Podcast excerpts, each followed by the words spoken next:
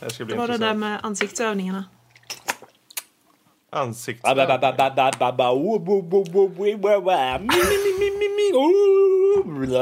Blåregg. Ut här ihop. Ut ihop. Vänta, ska man sträcka på sig också?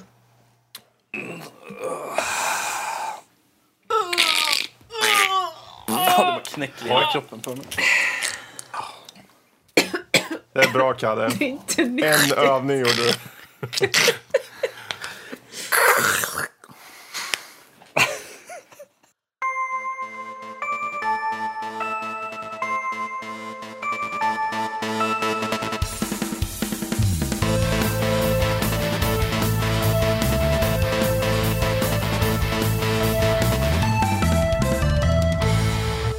Hallå och välkommen till Nördliv, en podcast om spel och nörderi av alla de slag. Dagens datum är den 23/9/2017 och detta är avsnitt 133. Med mig idag så har jag mannen med brödsmulor i kalsingarna, Fredrik. Yo. Snubben utan alla mårdar i hatten, Karl. Och tada! Kvinnan som alltid önskat se en moppemörsche, Lotta.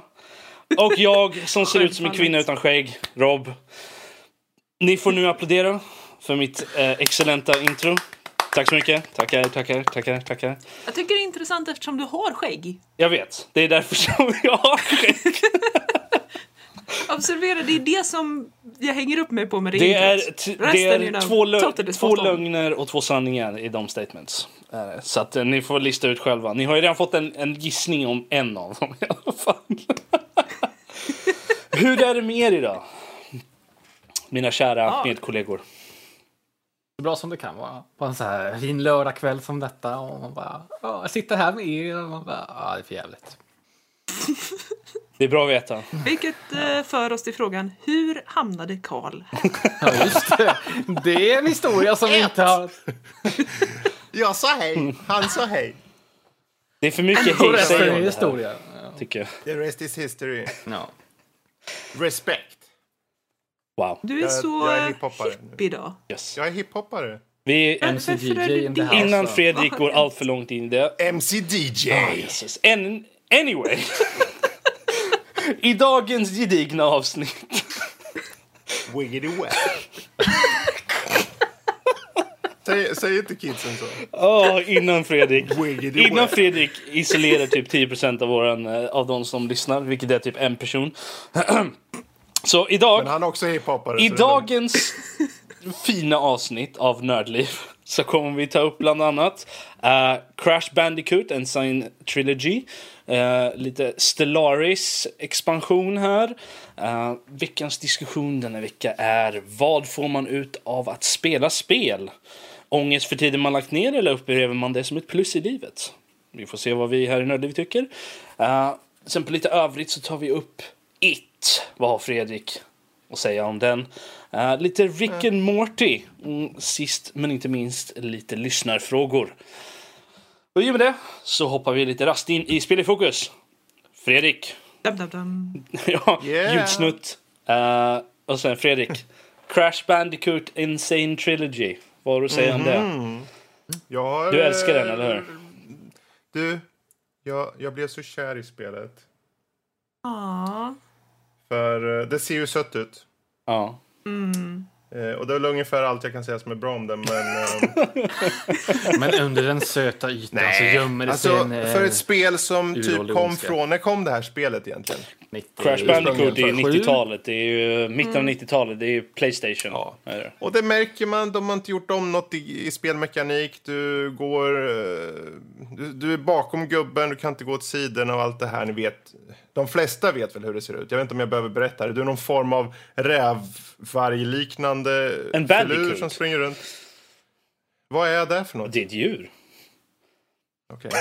Ja, jag vet inte fan. Jag har inte googlat på dem. Ja.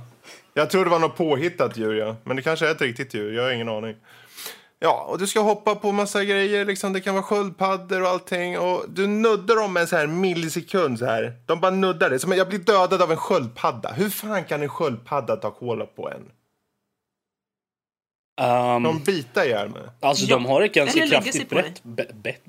Brett. De har ett brett kraftigt bett. Precis. Ja, det är så här, vad kallas det? Hitboxes. Kallas det så? Liksom, man kommer så här. Jag ser att jag borde inte vara i närheten av den där, men han nog fan nuddar mig i alla fall och dör på en enda liksom hit. Fine. Det är den typen av spel. Den består av antingen så kör du det här bakom karaktären, eller så är det ibland så här, jag skulle inte säga sidskrollande, men vad kan man ser från sidan han går, typ alla Super Mario. Ja, en sidescroller. Sidescroller. Och alltså det är inte uruselt. Det funkar. Bara för att bringa lite klarhet till den här frågan, så en Bandicoot är då alltså ett australiensiskt pungdjur. Bara så. Ja, men då så. För han känns ju väldigt så här Tasmanian Devil. Ja, känns han ju. Lite så. Mm. Jag gillar att du också Wikipedia fram det. Jag hade det framför mig också. Då så. Jag satt och funderade över svenska översättningen. Det finns ingen. Nej, det är en Bandicoot på svenska också. Ja, det är australienskt och Nugini stod det. Okej. Ja. Men man är då Crash. Man kan också vara hans barn eller flickvän. Jag vet inte vad det är. Flickvän. Nej, syster är det väl. Man kan vara i ettan. Ja, okej. För jag vet, det är någon så här elakig som tar den här tjejen i början. Det är någon så här evil scientist som har någon tjej. Men sen så kan jag spela som en tjej, men det ser inte ut som samma tjej som blivit kidnappad, och jag har inte riktigt fattat vem fan det är än. Men jag tror att den du spelar som, jag har inte spelat spelet själv, men jag tror att det är hans syster, och den som är kidnappad är hans flickvän. Okej. Ja, men det låter väl mindre pervo i alla fall. Det är bra. Eller? Nej, jag vet inte. Som sagt, det här är mer första intryck än någon form av recension av en slag. En riktig recension kommer längre fram. Men det är ju en remaster på samtliga av de tre spelen som finns då. Crash Bandicoot, Cortex Strikes Back och Warp, tror jag. Den är mycket bra det. Då ska man liksom korsa lite olika nivåer med den här Crash, och så ska man stoppa den här Dr. Neo, tror jag han heter, som är bad guy. Och that's it. Det är liksom story. Man kommer inte in i ett plattform. Liksom, det är vad det är. Det är gjort för ungar. Så enkelt är det. Även om jag tror att ungar skulle ju skita på sig genom att köra det här en längre stund. Du dör ju för minsta lilla i princip. Kan vara jag som är skitdålig. Så kan det också vara. Ja, men alltså, kommer du ihåg hur du var och spelade när vi var små? Ja, Fredrik. Jag kommer ihåg det. Jag kommer ihåg det nu när jag kört det här. Jag tycker de borde... Jag förstår att det finns nostalgiker. Jag menar, jag är säkert nostalgisk på många gamla spel också. Men ändå kan jag tycka det. Som om jag kör något gammalt spel. Som jag kör Half-Life. Det har begränsningar. Det är fan inte så bra som det var. Civ 2. Ja, liksom whatever så här. Det finns begränsningar i alla spel. Och här tycker jag, visst. Det finns säkert de som kommer tycka och köpa det liksom. De har kört det förr, de kör det igen. Fine. Jag skulle inte lägga pengar på det. Det är väl ungefär allt jag har att säga på i nuläget. Jag ska fylla den här åsikten mycket mer med mer kunskap. Alltså, så ta den här åsikten med en skottkärra med salt. Fredrik, jag menar, vill man ha ett limiterat sample och spela ett mycket bättre spel, så kan man ju alltid bara skaffa en Uncharted 4. Ja. Det kan jag säga, det är den enda gången jag har kört Crash Bandicoot innan jag körde det här nu. Det är när jag körde Uncharted 4. Alltså jag tror jag körde Crash Bandicoot någon gång för jättelänge sedan när det kom ut till PlayStation, så någon gång på 90-talet eller något sånt där. Sen dess, den enda gången jag kört är alltså i Uncharted 4. Ja. Så att, men där var det ju i sin liksom all outdated graphics glory också. Ja. Så att... Det är ju sött på att se på i alla fall. Ja, men vi får... Det har sina poänger. Får vi se vad du har att säga i framtiden då, kanske. Ja, Fredrik. Vem vet, jag kanske kan snacka om... Ibland har det hänt att man har gjort en helomvändning i vissa spel. Det beror på hur långt in i spel man kommer. Men, ja. Precis. I alla fall. Nog om bandikuter. Så det heter, är det plural på svenska, bandikoter alltså? Ja, jag sa bandikuter, men okej. Bandikotor. Kotor är ett sci-fi-spel. Vi har ett annat sci-fi-spel den här veckan i Spelfokus. Världens bästa segway. Lotta. Vi har ju egentligen två, men... Men nu var den här segwayen, den här vi pratade om. Förstör inte min segway. I alla fall, Lotta, du har kört expansionen Synthetic Dawn till Stellaris. Yes. And it is glorious. Grejen, för de som inte känner till Stellaris, det är ett strategy game. Du spelar en ras som precis har börjat bli spacefaring. Och du ska populera galaxen, typ. Och sen stöter du på andra som också tror att de ska populera din galax. Och då tror de ju fel. Och det som är grejen med Synthetic Dawn, och det är alltså verkligen ditt standard. Du har dina resurser, du har dina dudes, du har dina skepp, du har din research. Och så ska du bli asmest. Och grejen med Synthetic Dawn är att de har infört lite nya spelmöjligheter. Bland annat så kan man spela olika former av maskiner. Och de kan basically ha 3 olika inställningar till organics. Det kan vara att du behandlar organics lite som dina pets. Din art eller ras så att säga blev först byggd som olika former av tjänare. Och sen har då humanoiderna som byggde dig blivit mer och mer derp. For lack of a better word. Så att de kan inte ta hand om sig själva, utan det är du som har tagit över styret. Lite bakom flötet. Så du behandlar din organics som... Flötet? Yes. Du behandlar dem lite som husdjur. Eller så kan du vara lite mer sådär, organics och machines är ganska lika sådär. Eller så kan det vara, no, organics die. Everybody die. Blam. Organics, blam, blam. Everybody yes. will die when you rule, Lotta. I am certain of that. Oh, yes. Men alltså, vad tillför det förutom en liksom syntetisk ras då, så att säga? Det tillför lite andra spelstilar, för att om du är till exempel, om du är en sån ras, så kan du ju uppenbarligen inte idka någon form av diplomati. För att, bloodbags must die. Meatbags. Exterminate. Ja, du är basically Dalek. Eller... HK47 från KOTOR. Ja. Yeah. Dirty meatbags. Yes. Basically. Och ja, lite annan spelstrategi. Och bland annat du måste... Robotar förökar sig inte genom att en mamma-robot och en pappa-robot tycker väldigt mycket om varandra. Va? Har robots... filmen Robots ljugit för mig? Oh yes. Du förstår, Rob... Så här är det, att när robotar förökar sig, då är det att en mamma-robot eller en pappa-robot blir väldigt uttråkad. Och hittar Lego. Det är så det går till. Lego. Och sen helt plötsligt så hittar man en liten babyrobot under ett blad i kolandet. Så du måste alltså bygga din population istället för att den kommer... Det makes sense. Ja. Å andra sidan så äter ju robotar ingen mat. Alltid plus. Men de behöver mer energi. De behöver energi.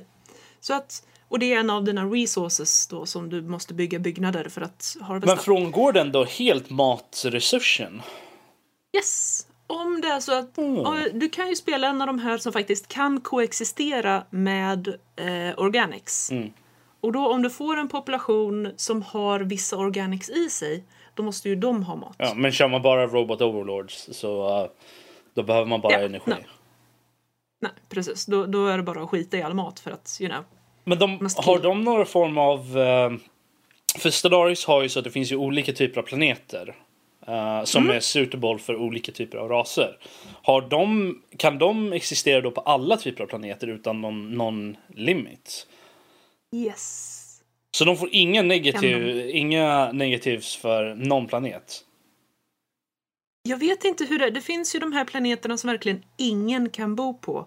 Jag vet inte hur det är med de planeterna. För de behöver ju inte syre heller, antar jag. Nej, så de behöver inte ha någon atmosfär. Så de behöver inte terraforma några planeter. Så de kan ju bo på vilken planet som helst som inte är instabil eller något sånt där.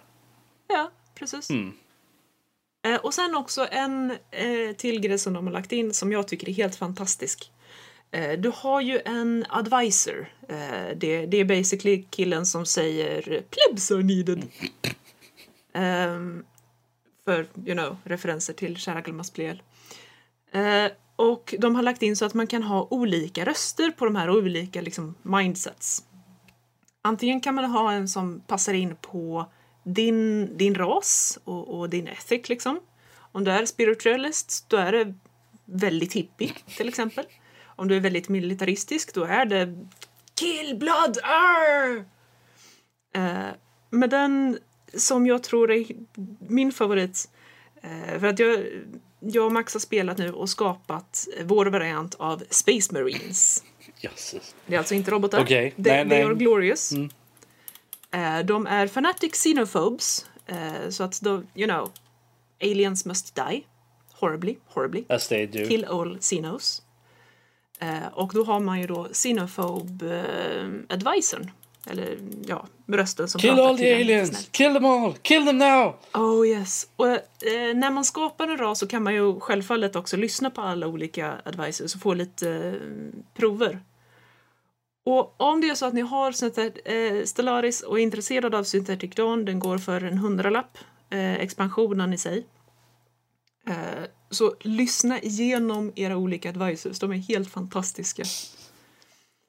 Det är verkligen, alltså Warhammer 40k, Space Marine, det gick inte att tänka någonting annat för mig i alla fall när jag hörde den rösten. Så att, stark rekommendation från min sida. Vill ni höra mer om vad vi tycker om Stellaris, så har vi faktiskt pratat om det i tidigare avsnitt, både avsnitt 72 och 73, plus att det finns en recension på nördliv.se också av våran kära Fredrik. Så att, just det. Ja, jag kollade upp det, se, jag är förberedd, jag är bästa vän. Just det. Du, det är ju ett sånt mysigt spel. Det är jättemysigt. Och you know, ta över galaxen, slaughter all xenos. Ja. Alternativt åker de som... Vanlig torsdag helt enkelt. Precis. Ja, men precis. I alla fall, på tal om Fredrik. Du hade lite... På sci-fi. Vi hade ju lite mer här med dig. Jag hade lite mer här. Neon Chrome. Vad är det för något? Vad är det? Låter väldigt flashigt. Det gör ju faktiskt det. Neon Chrome. Det låter väldigt 80-tals syntar här. Ja, precis. Ja, och det finns, det är ju mycket så här, de har ju referenser som tusan här till klassiska så här filmkaraktärer. Men vad det är en top-down shooter, twin stick shooter. Det var nämligen så här PlayStation Plus-spel. Så och jag tänkte jag skulle testa att twitcha lite där. Jag tänkte, ja men det där är något indie-spel. Jag slänger i det. Det är lite snabbt. Så jag sitter och kör, men det här var ju lite roguelike. Jag kör en liten stund bara. Och så kunde jag levla, jag kunde gå till olika platser och levla upp. Jaha, det var leveling där ja, okej. Okay. Och nivåerna ändras för varje gång, det är så här procedural generated levels. Och miljöerna är destructible. Så du har val att ta dig igenom väggar och skjuta saker och ting och så vidare.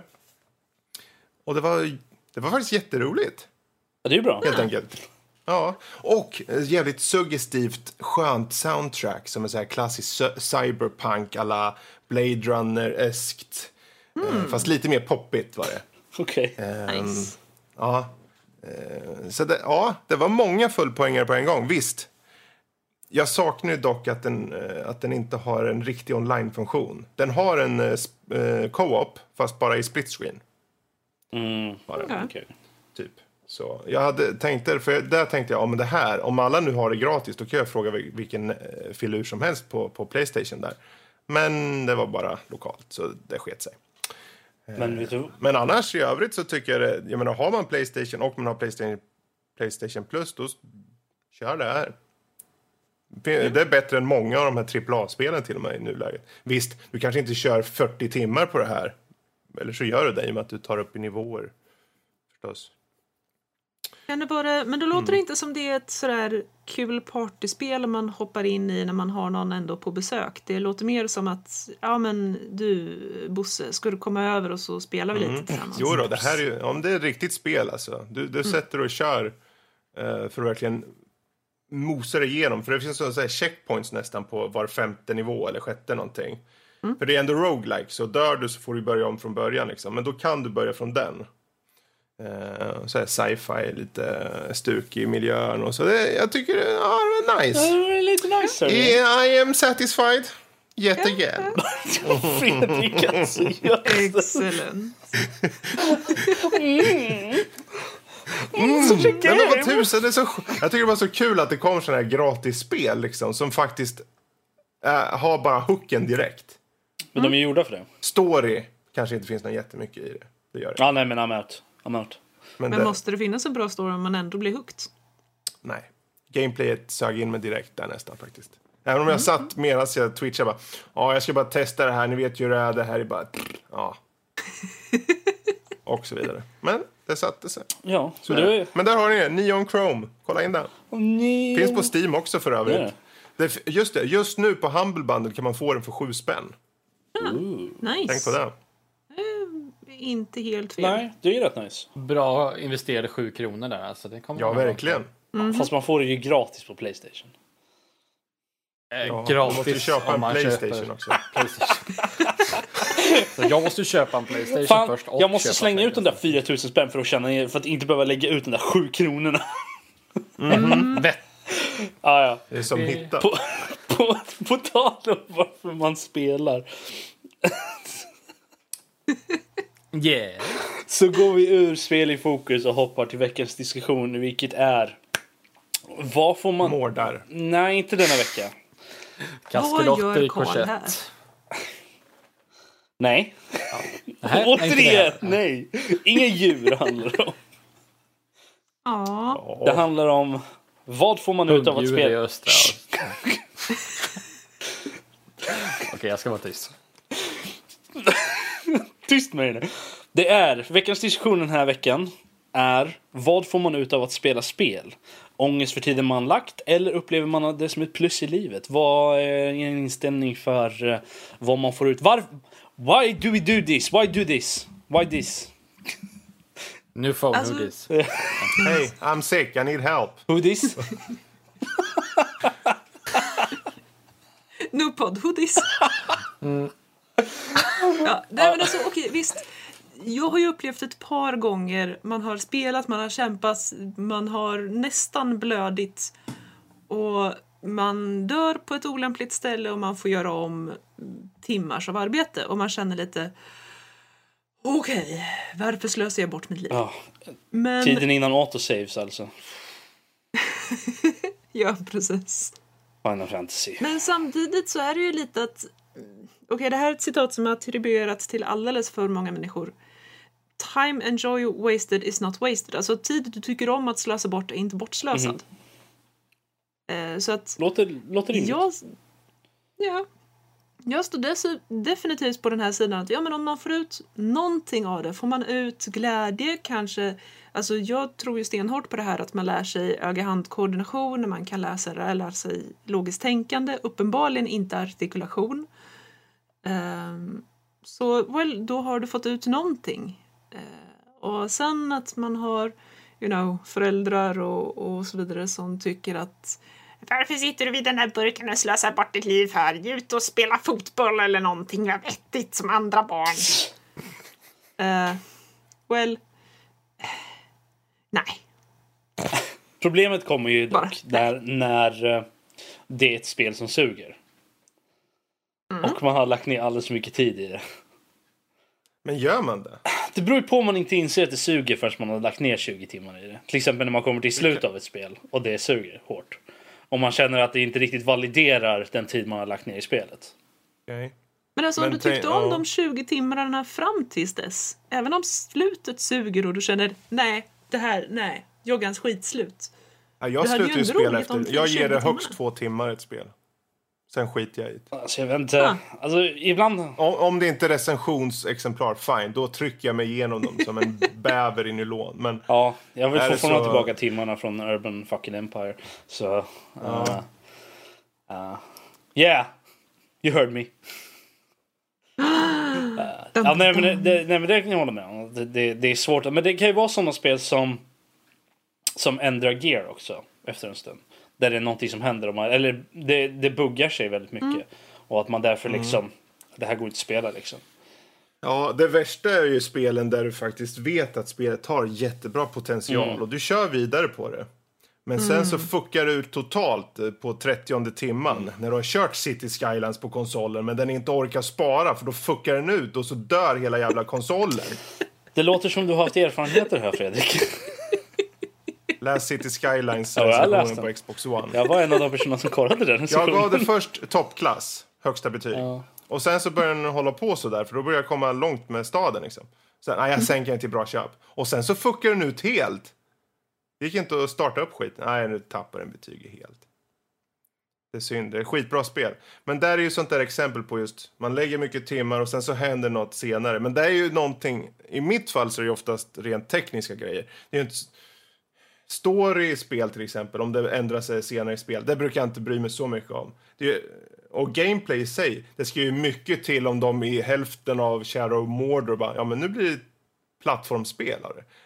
Det händer ju inte. Det är ju samma typ av mekanik. Det är ju samma typ. Det är bara att du kanske får lite mer skills. Så jag tror att jag har haft några sådana där det har varit tekniska problem och det har blivit så här.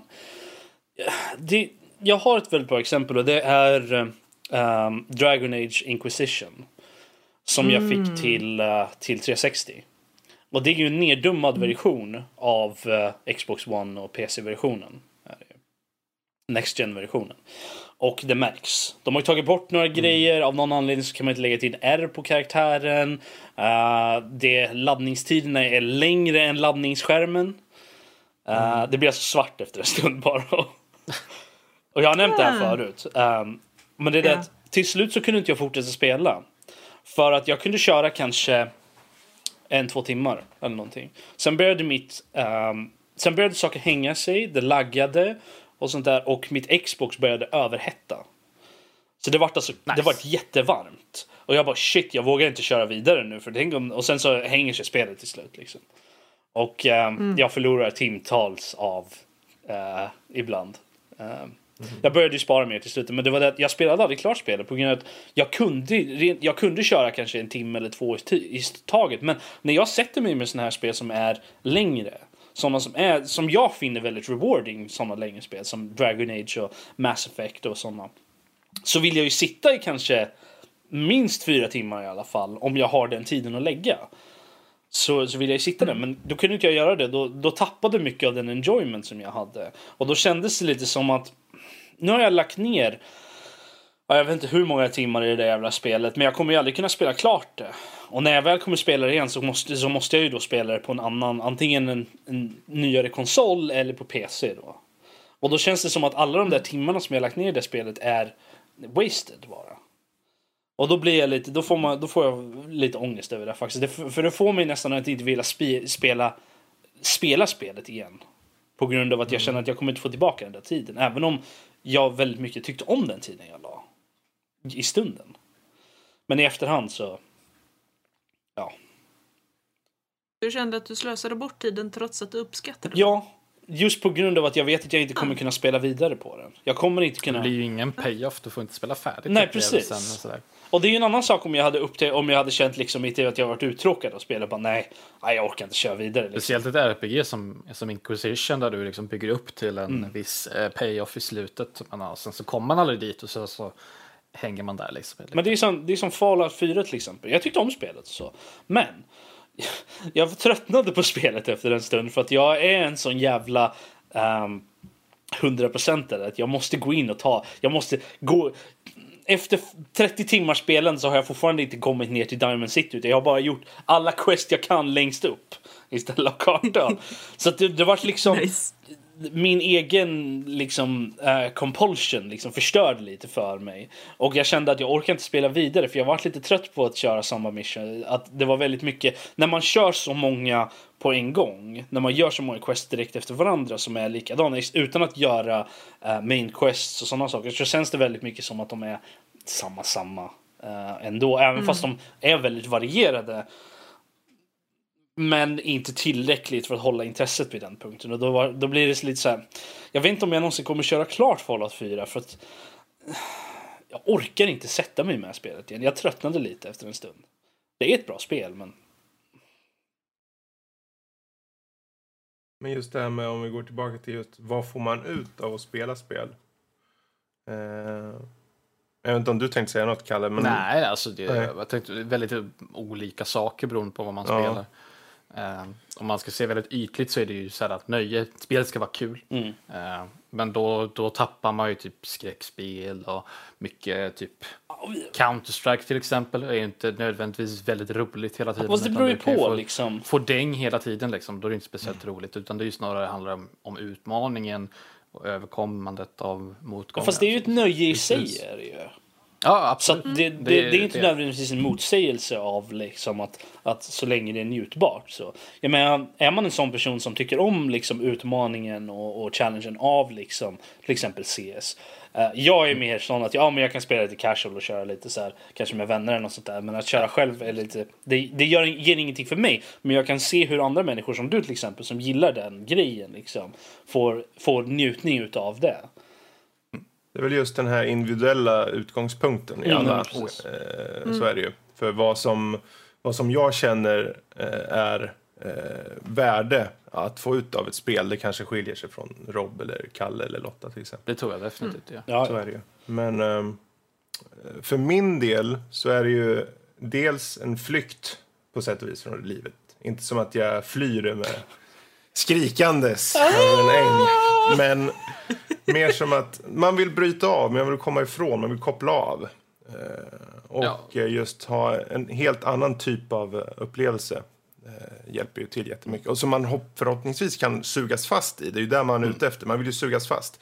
Något som jag märker, jag som snart är 7000 år gammal, märker att det blir svårare och svårare för varje år. Och det kommer ni märka också. När vi blir snart 7000 år gamla. Ja. Men som till exempel Witcher 3 kommer plötsligt och jag tänker mig, fan nu ska jag äntligen sätta mig med. Och så sugs man fast och man är tillbaka igen i det där suget. Äntligen. Helt plötsligt är Fredrik 15 år gammal igen. Finnar och allt. Men då blir det. Och då vet man varför man spelar spel. Ja, det är där man har vad man får. När du säger det, Fredrik, så tror jag att folk som ser ner på folk som spelar spel eller spel rent allmänt, vilket blir ju färre och färre människor ju längre in vi kommer i det här seklet. Så jag tror att de flesta som gör det är för att de har inte haft det spel. De har inte satt sig ner, tagit tiden eller sugits in i något. De har inte hittat sitt spel riktigt. Det kan ju vara vad som helst. Är det Farmville? Fine, liksom. Det är en helt annan diskussion här, som vi tror att vi haft. Men liksom, vare sig det är liksom Facebook-spel, mobilspel eller liksom AAA, whatever. Så länge du hittar det spelet som verkligen suger in dig i det och får dig känna det där, wow. Fan vad tid gäller. Då är tiden värd. Ja, precis. Och jag tror att det är som du säger, det är väldigt individuellt. Men jag tror att, som sagt, de personer som inte fattar det, som inte förstår, jag tror bara att de inte har hittat sitt spel. Sen kan det också vara motsatt håll, att man kanske är som ung, spelar väldigt mycket spel, men sen så händer saker i livet som man lär sig. Det är ju så, jag märkte ju själv när jag första gången åkte utomlands att jag fick en sån upplevelse så att jag kunde inte förmedla det i ord. Men jag förstod då att det här med spel, kände jag just då, det tappade prioritering med väldigt mycket. Jag vill bara ut och resa, jag vill bara ut och göra saker, se saker. Jag hade fattat att det fanns andra aspekter. Jag tror att många gånger så är det, när man upplever andra aspekter i ens liv så kan man komma att omvärdera det som man redan upplever väldigt högt värde. Fast... Sen är det ju väldigt många som håller kvar det såklart också. Men att den aspekten kan på sätt och vis... det kan betyda att det finns faser i ens liv helt enkelt. Så att för vissa så kan det vara en fas att spela, för andra är det bestående. Jag tror inte nödvändigtvis att sådana saker är mutually exclusive liksom heller. Bara för att man hittar en grej som tar upp det och får... Så tror jag inte att det nödvändigtvis får en att inte vilja spela spel eller ha... Nej, men jag menar bara att det kan vara en aspekt som kan påverka det. Carl, du hade något du på att säga? Nej, jag bara tänkte tillägga det. Jag känner till folk som gjort det omvända resan, att de växte upp utan spel, kanske tittade på film, kanske spelade mycket sport och sånt där. Ja, och sen så någonstans mellan 20-årsåldern där så upptäckte de det här med spel.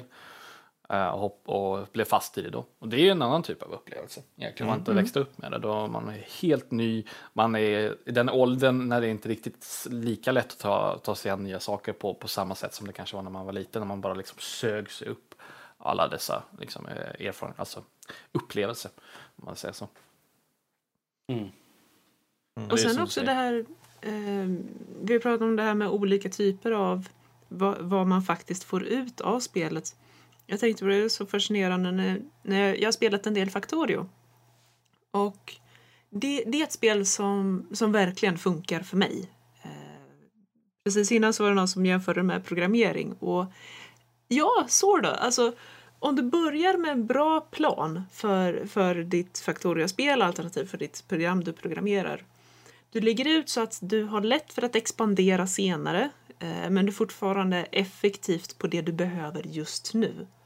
Och sen är det bara att fortsätta bygga. Och sen faktum liksom. att du kan bygga enkla datorer i spelet också. Och skärmar och allt sånt där. Det är en helt annan sak. Det var en anledning till att jag pausade Factorio just för att det blev det här att...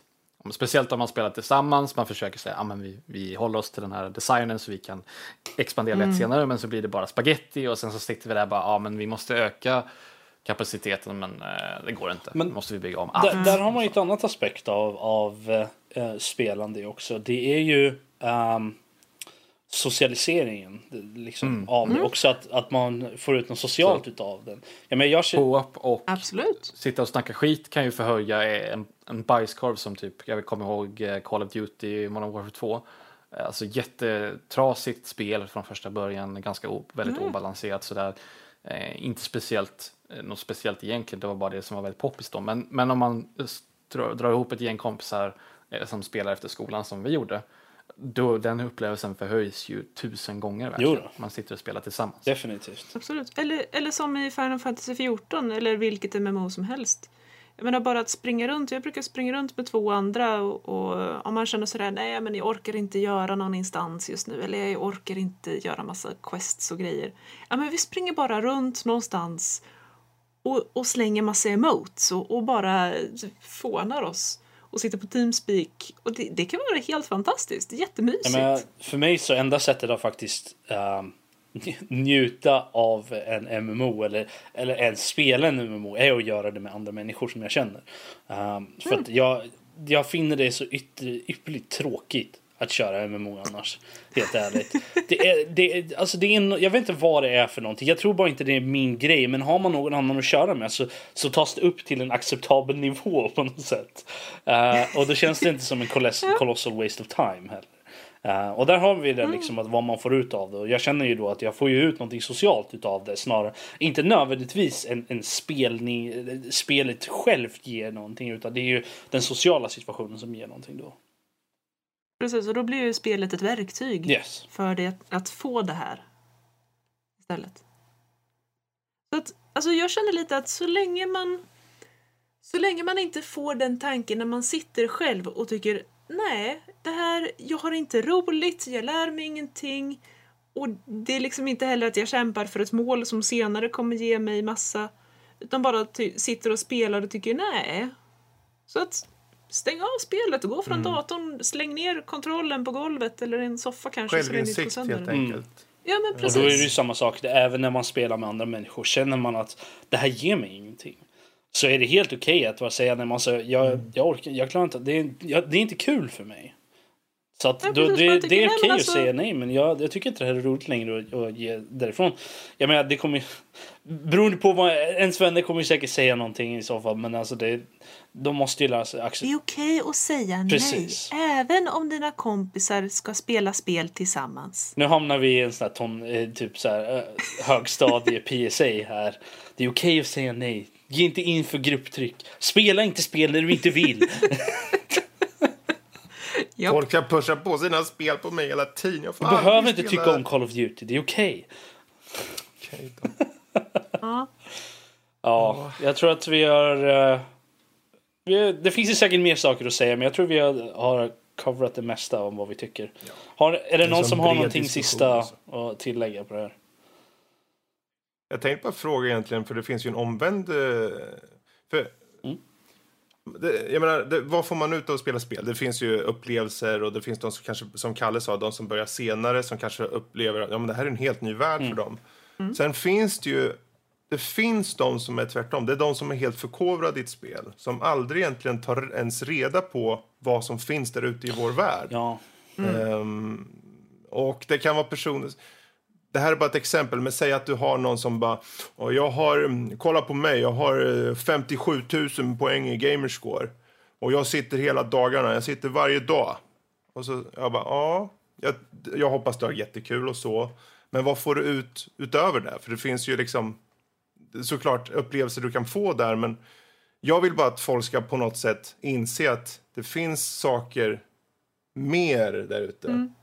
Och att de inte är rädda att faktiskt, för det, ibland så kan det vara så att du lär inte uppskatta spelen kanske förrän du faktiskt har gått ifrån spelet. Men om du aldrig går ifrån spelet, vad händer med ditt liv då? Nu är det jättestor liksom så här, vad händer med ditt liv, som att du dör eller någonting, men ja, men alltså, det gäller väl egentligen allting. Att man får aldrig ha fullständiga skygglappar. Att okej, visst. Huvudsaken är att du har det bra. Och att, liksom, att du känner att ja, men det här är vad jag vill göra med mitt liv. Then fine. Men alltså, man ska väl alltid vara öppen för alla möjligheter. Oavsett om det gäller ett nytt spel eller ett nytt gille eller åka ut och resa eller lära sig spela fotboll eller what the frill som helst. I mean, jag tycker att en av de absolut bästa känslorna som finns när det kommer till just spel är när man ser ett spel från en genre som man inte själv tycker om att spela eller så, som får en intresserad. För det tar en ut ur den zonen man själv sitter i. Säg att man sitter, nej men jag är FPS-snubben liksom. Det är min grej. Jag vet inte varför jag tog till mig just den rösten, men det passade på något sätt. Som jag gjorde. Ja, nej men precis. Nej, men alltså, om man är en person som är liksom 100% FPS liksom, det är vad jag gör. Och sen att man inte kan se utanför genren eller liksom utanför Call of Duty om det är det man spelar eller Battlefield whatever liksom, att man bara håller på det. Men det är där, när man ser ett spel som av en annan genre, vare sig det är ett RPG eller någonting annat, som får en intresserad. Jag tror att det är ett steg ut mot någonting större. Jag kategoriserar mig själv som en nerd of all trades, för att jag känner mig inte låst in i en liksom genre av nördigheten liksom. Och det är mycket som med spel också, är det att man måste ju kunna uppskatta de flesta typer av spel och vidga sina vyer. Sen är det såklart att vissa saker tycker man inte om, men det är därför det är så trevligt när man ser någonting som att nej, men det där är ingenting som jag klassiskt har tyckt om. Och det kan ju vara saker utanför det här också, som att resa någonstans eller något sånt där liksom, åka ut och träffa. Jag tycker inte om att vara ute bland folk, men Comic-Con var ju liksom att vandra runt bland allt där var ju liksom en extrem ögonöppnande upplevelse ändå. Och någonting som är väldigt utanför min comfort zone. Så att bara sådana saker är ju väldigt viktiga att ta sig an ändå. Precis. Och jag menar, så visst, jag tycker det är jätteroligt med kampsport. Jag känner att där får jag verkligen ut massor av det. Men jag känner att ja, men just det här med slag, det är inte min grej. Det är inte huvudanledning till varför jag tränar. Så att då kanske jag inte vill skriva upp mig på en 3 veckors lång intensivkurs i karate. Trots att jag har en polare som säger ja, men det kommer bli skitcoolt, du måste ju vidga dina vyer. Då känner jag, det är inte riktigt min grej. Jag vet redan tillräckligt mycket om det här ämnet för att säga nej tack, jag spenderar den tiden och de pengarna på annat istället. Man går på live istället. Ja, till exempel. Skitbra. Men där är ju också en variation. Det... Alltså, precis. Att se vad man har utifrån, så lär man sig uppskatta det bättre. Jag tror då kommer du få ut mycket mer av att spela spelen. Yes. Så vidga dina vyer, men... gör det på dina egna termer. Ja, slå inte mårdar. Men tänk om det är det jag får. Så vidare de inte kan kampsport. Ja, då får du slå. Då ber de om precis. Det. En mord med rött bälte. Sorry, Lotta, jag bröt dig. Alltså, det här är det bästa brottet jag kunde önska för, så att det är lugnt. Mordare med svart bälte. Mm. I alla fall, jag tror att på den punkten så tar vi och avslutar den här diskussionen för den här veckan. Och går rast vidare till övriga nörnämnen. Fredrik, du har inte pratat tillräckligt i det här avsnittet än. Nej, det har jag inte. It, du hade sett den filmen. Det är ju en baserat på en bok som också är en nyskapelse av en miniserie. Ja, Fredrik. Den här är baserad på boken av Stephen King. Så de har gjort en egen adaption av boken. Men om man inte känner till det. Det är en liten sömnig småstad som heter Derry. Där en elak clown härjar i kloakerna. Och äter upp barn i princip. Som det gör. Och vuxna. Ja. Och det är väl egentligen... Ja, vad behöver jag säga mer liksom? Det säger sig självt där. Men alltså den här filmen... Den var ju hypad, kan man milt sagt säga. Väldigt duktig marknadsföring, man får säga det själv också. Så. Sjukt duktig marknadsföring faktiskt. Ballonger fastknutna i avlopp och så vidare. Mm-hmm. Alltså någonstans så går de väldigt långt, tycker man. Ja, de gjorde det smakfullt, tyckte jag. Okej, okay. Filmen då? Faktiskt. Men först, jag måste ta upp de här ungarna i filmen. Okay. Alltså du vet hur små ungar kan vara när man sätter dem framför kameran. Även den bästa Hollywood-ungen kan vara rent sagt... Vänta, vilken åldersgrupp pratar vi om nu av ungar? I det här fallet så är de mellan 12-15. Lite som Stranger Things, de är också runt den. Ja. Mm. Jag kommer ihåg hur jag var första gången jag satte mig framför en podcastmick liksom. Jag är inte heller helt smickrande. Nej, inte mig heller. Men det jag ville komma till att så många gånger som vi har så här ytterligare en gång till med ungar som inte kan agera bra. Varenda unge är top notch. Mm. Jävlar vad bra de är. De förmedlar en autenticitet i att vara barn. Alltså att de förmedlar verkligen på riktigt känslan av hur kids återigen med kids ungar i den åldern snackar med varandra i en stad där de uppenbarligen själva märker att det är någonting som inte riktigt stämmer här. De är bullied av en snubbe, en kille i klassen allihopa, och de kommer tillsammans av olika skäl och bildar The Losers Club liksom, som det kallas. Även kallad Nördliv. Även kallad nörd. Men de lyckas för det första individuellt framstå i en film på 2 timmar och 15 minuter. Att du får en känsla för varje individuell unge. De är typ 7 ungar. Och alla förmedlar sina inre känslor via sitt skådespeleri. Vilket gör mig väldigt paff, ärligt talat. Ja, stiligt. 12-15 år är de. Och humorn kändes spot on. Vi har en ung kille som faktiskt är från Stranger Things. Wolf Reinhardt eller någonting. Han var, inte comic relief, för han har sin egen berättelse också så att säga. Men han har det är ganska rå, jag skulle inte säga rå humor, det är en ganska crude humor liksom. Det är liksom, your mamas bla bla bla, och så svarar den andra ungen liksom direkt så här. Men det känns på riktigt på något sätt. The funny one. Men också så väver de in, för de är ju precis i den här tonåren att de börjar få vissa andra känslor. Som den enda flickan, hon får sin mens precis då också. Och det här vävs in också väldigt effektivt. Det finns trådar av hur deras sexualitet väcks till liv. Hur de är som människor och hur de formas som människor, som faktiskt märkligt nog förmedlas jättebra. Jag fattar inte hur de lyckas få det i en skräckis, men det gjorde de. Häftigt. Vilket står en jättebra kontrast till alla de vuxna som visas i filmen. För alla vuxna är äckel. Alla vuxna är äckel. Men det har också en förklaring i varför. Då måste man se filmen till varför. Ni får tänka lite. Men det är självklart, det finns någonting som ruvar under marken. Det finns någonting som lever, pulserar, som är ren ondska. Och det har lagt sig som ett täcke över staden. För de ska vara äckel, det är inte bara skådespelarna som... Nej, men de är också spot on, men det visar bara att du kontrasterar så mycket bra då, för att i och med att det handlar om ungarna, det är ur deras synvinkel, och det här är hur de ser de vuxna också. Så det... Ja. Så om det hade varit sett från de vuxnas perspektiv så kanske de inte hade varit så... Det kanske inte hade framgått lika tydligt hur äckliga de är då, eller? Precis, okay. Vilket är jätteintressant, för det här är ju första av två filmer. Det första är för barnen och andra är när de är vuxna. Okej.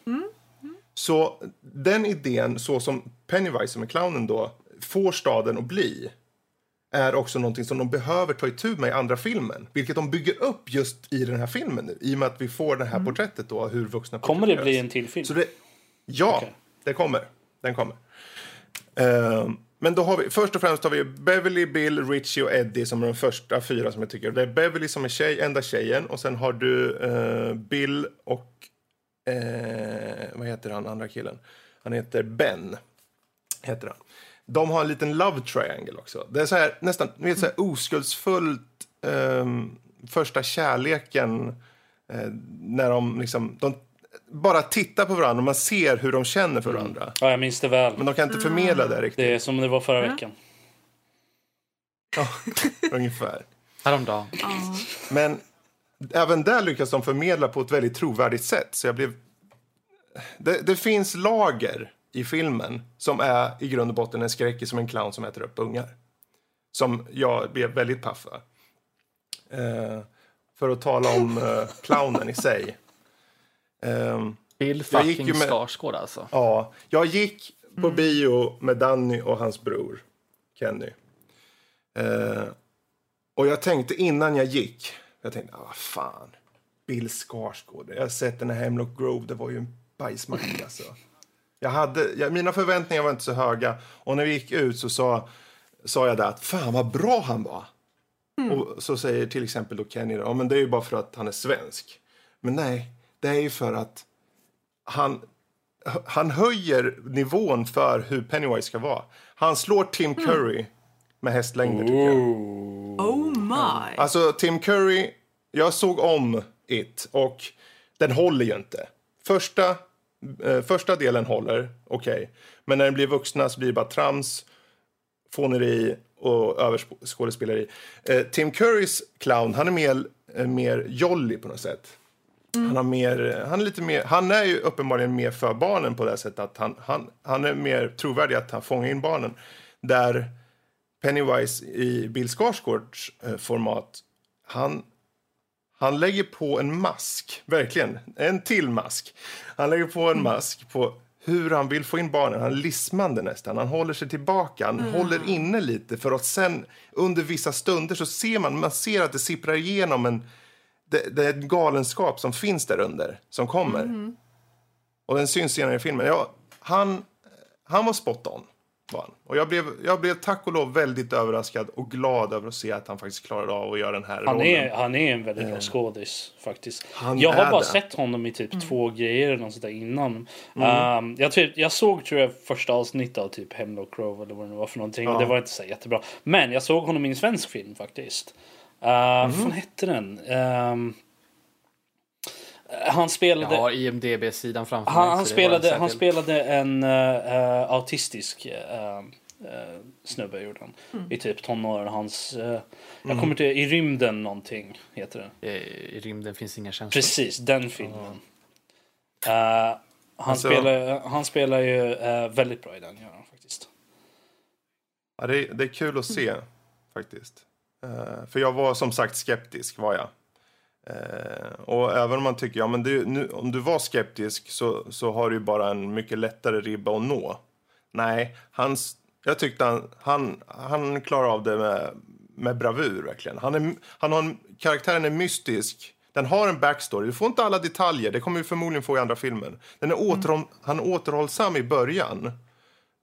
Men han nästan kommer betydligt mer i slutet. Vilket är helt rätt att göra det. Liksom, att man inte visar hela monstret från första början. För att de visar ju honom, det är ju det. Många säger så här, men de visar ju honom på en gång. Ja, men å andra sidan, han är den mest ikoniska clown genom tiderna.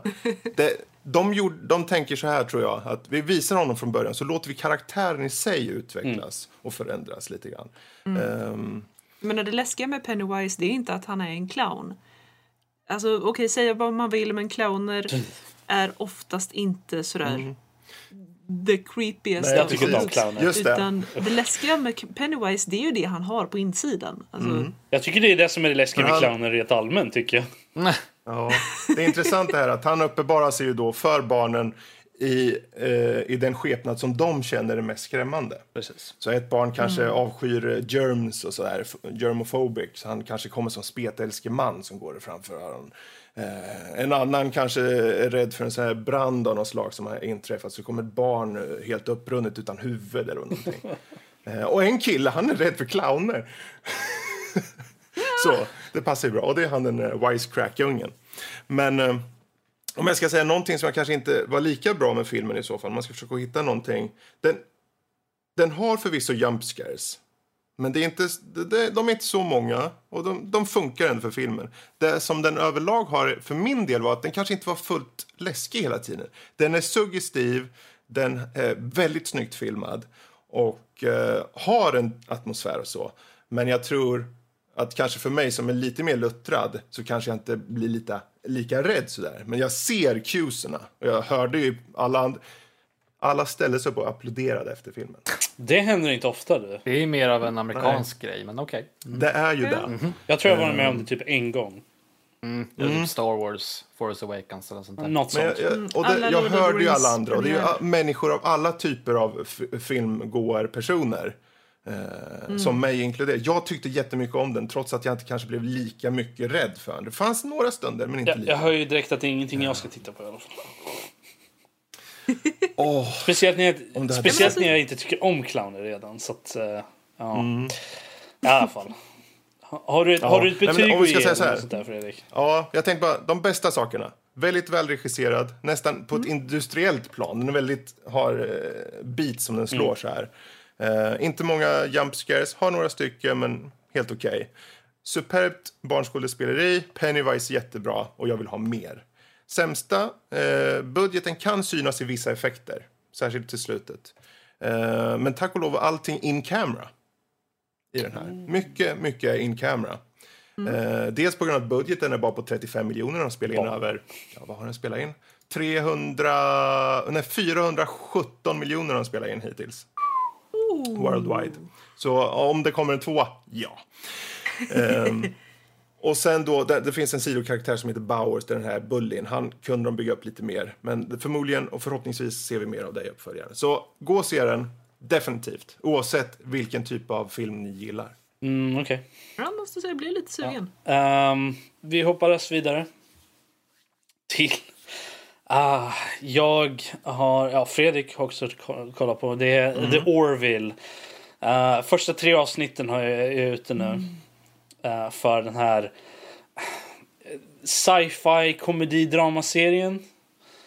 Det är ju väldigt lite spoof också. Alltså det är ju väldigt mycket ett love letter till Star Trek specifikt, men också sci-fi rent allmänt, tycker jag.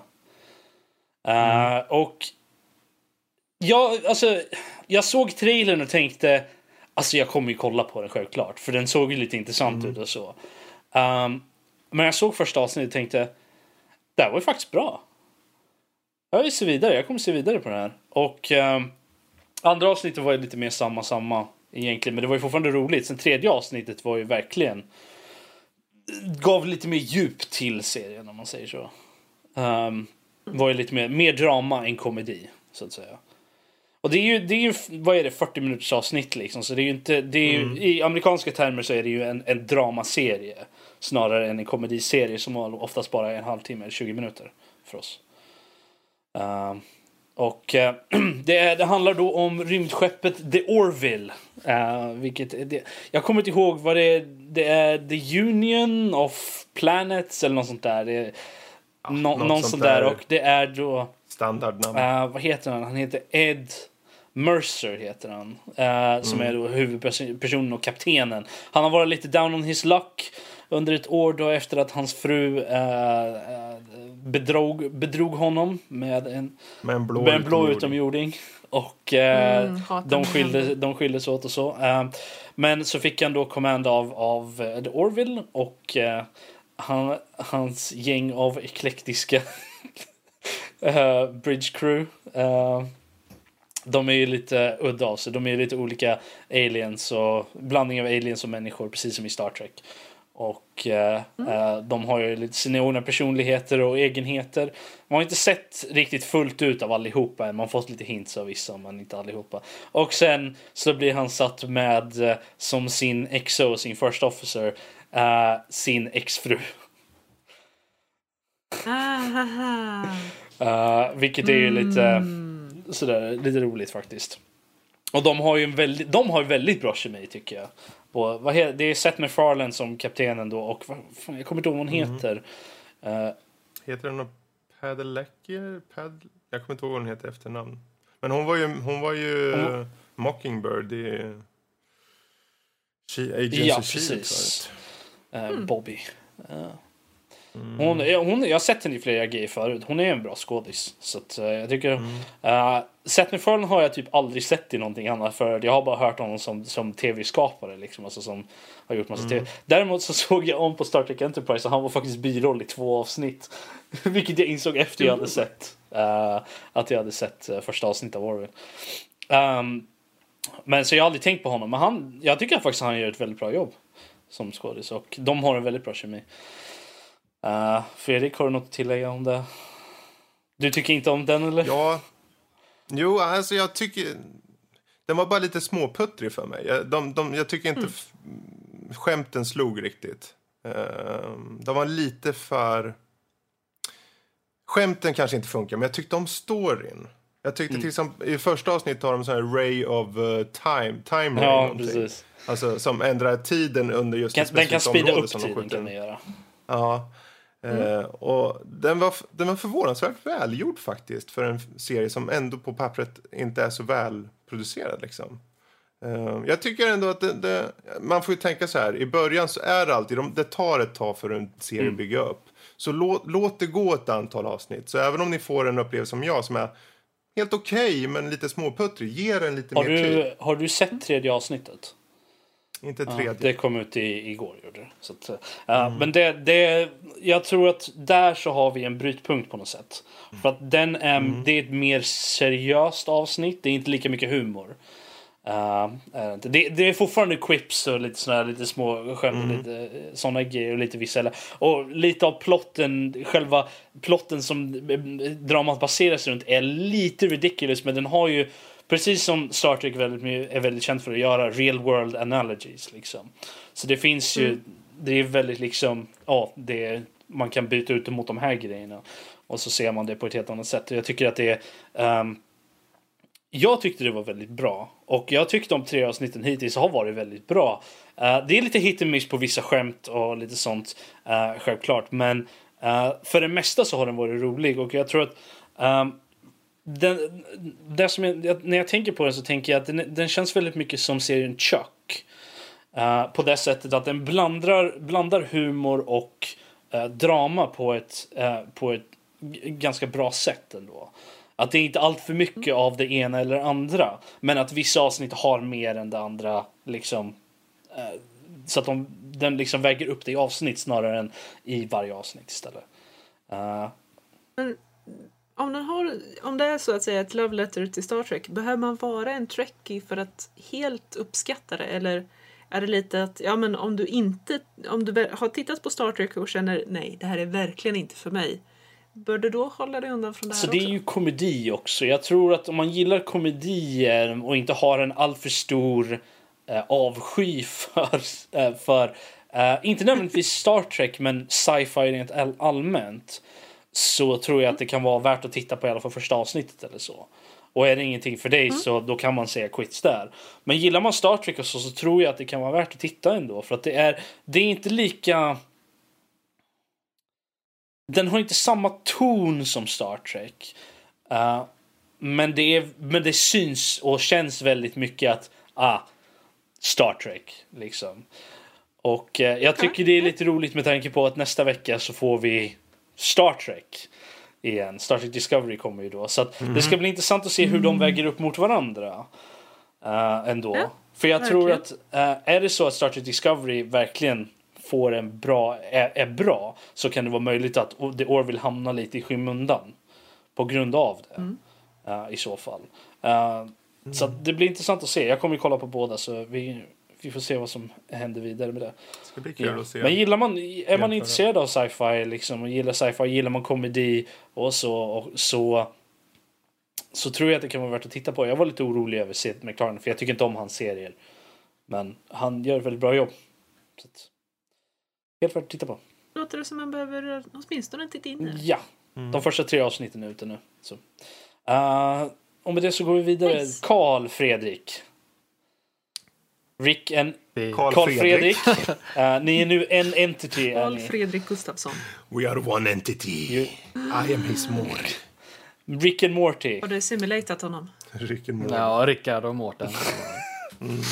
Vad har ni att säga här? Då ska vi se. I talande stund så har vi 8 av 10 möjliga avsnitt.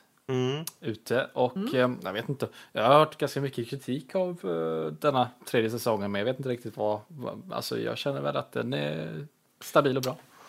Ja, jag tror nog att, för jag tyckte personligen de första avsnitten var väl, de var bra gjorda och så, men det var inte som att det var någon punch i dem, kände jag. Men sen så kom vi till de här senare avsnitten. Särskilt till exempel det förra och det förrförra, som jag tyckte jättemycket om. Det är ju hela tiden den här skruvade komiken, och framförallt att de har en röd tråd genom avsnitten. Oh ja. Det finns det är ju många gånger sådana här tecknade serier som är lite så här, alla Family Guide, vet, när det är knasigt hela tiden och allting. Då är det så fristående avsnitt, men här är det är fristående, men du har hela tiden konsekvenser som genomgår till och med från föregående säsonger. Som finns där. Till och med karaktärer som viskas om. Som finns bakom kulisserna. I en tecknad serie. På det här sättet. Och samtidigt är den helt brutalt sjuk. Med att han, Rick han förändrar sig till en gurka. En inlagd gurka. Pickle Rick. Ja, bland annat. Ja. Det som jag imponeras av om och om igen. Är väl egentligen det emotionella djupet som finns. För att om man verkligen vill ta in sig det, så är ju Rick and Morty oerhört, kan vara oerhört deprimerande egentligen, just på grund av att den här det handlar mycket om så här, vad ska man kalla det, kosmisk meningslöshet, att allting, det finns oändliga många versioner av oss, så den här versionen är så oviktig och alltihopa ditten och datten. Och eller som sen senaste avsnittet när det visar sig att Rick, han har raderat minnen från Morty hur många gånger som helst, så att han inte ens vet om det. Alltså, just att det är ens en grej. Eller den gången. Men då, brukar inte du radera dina vänners minnen? Det är ju bara på torsdagar. Okej, då kör jag lite light-version. Så. Alltså, men som en person som har sett de första typ 3 avsnitten eller någonting. Och de tyckte det var intressant och så, men jag har bara inte kollat vidare. Är det värt att, är det något att se fram emot eller? Ja, och den är ju så lätt att beta igenom, alltså. Det är väl bra och dåligt. Det är ju 20 minuters avsnitt allihopa. Så när du väl är klar, då vill du ha mer, men de är ju lätta, och de är lätta att ta sig an, om man säger så. Speciellt med att de finns på Netflix. Precis. Det jag tycker är nästan intressantast med dem är att det finns ju mycket meta i det. Det finns saker som anspelas på vår värld, och det finns saker som anspelas i sin egen värld. Det vill säga, de anspelar på saker som har hänt tidigare i världen. Eller andra dimensioner som har hänt saker och ting där. För det är ju mycket, det här är ju, Rick and Morty är ju i princip att de tar, vad heter han? Daken och han från Tillbaka till framtiden och Marty. Knasigt, Marty McFly. Men de skruvar upp till 12, och sen så dör folk konstant. Och det spyr och han rapar, och den är crude, och han är svår att ta till sig, den här Rick som person egentligen.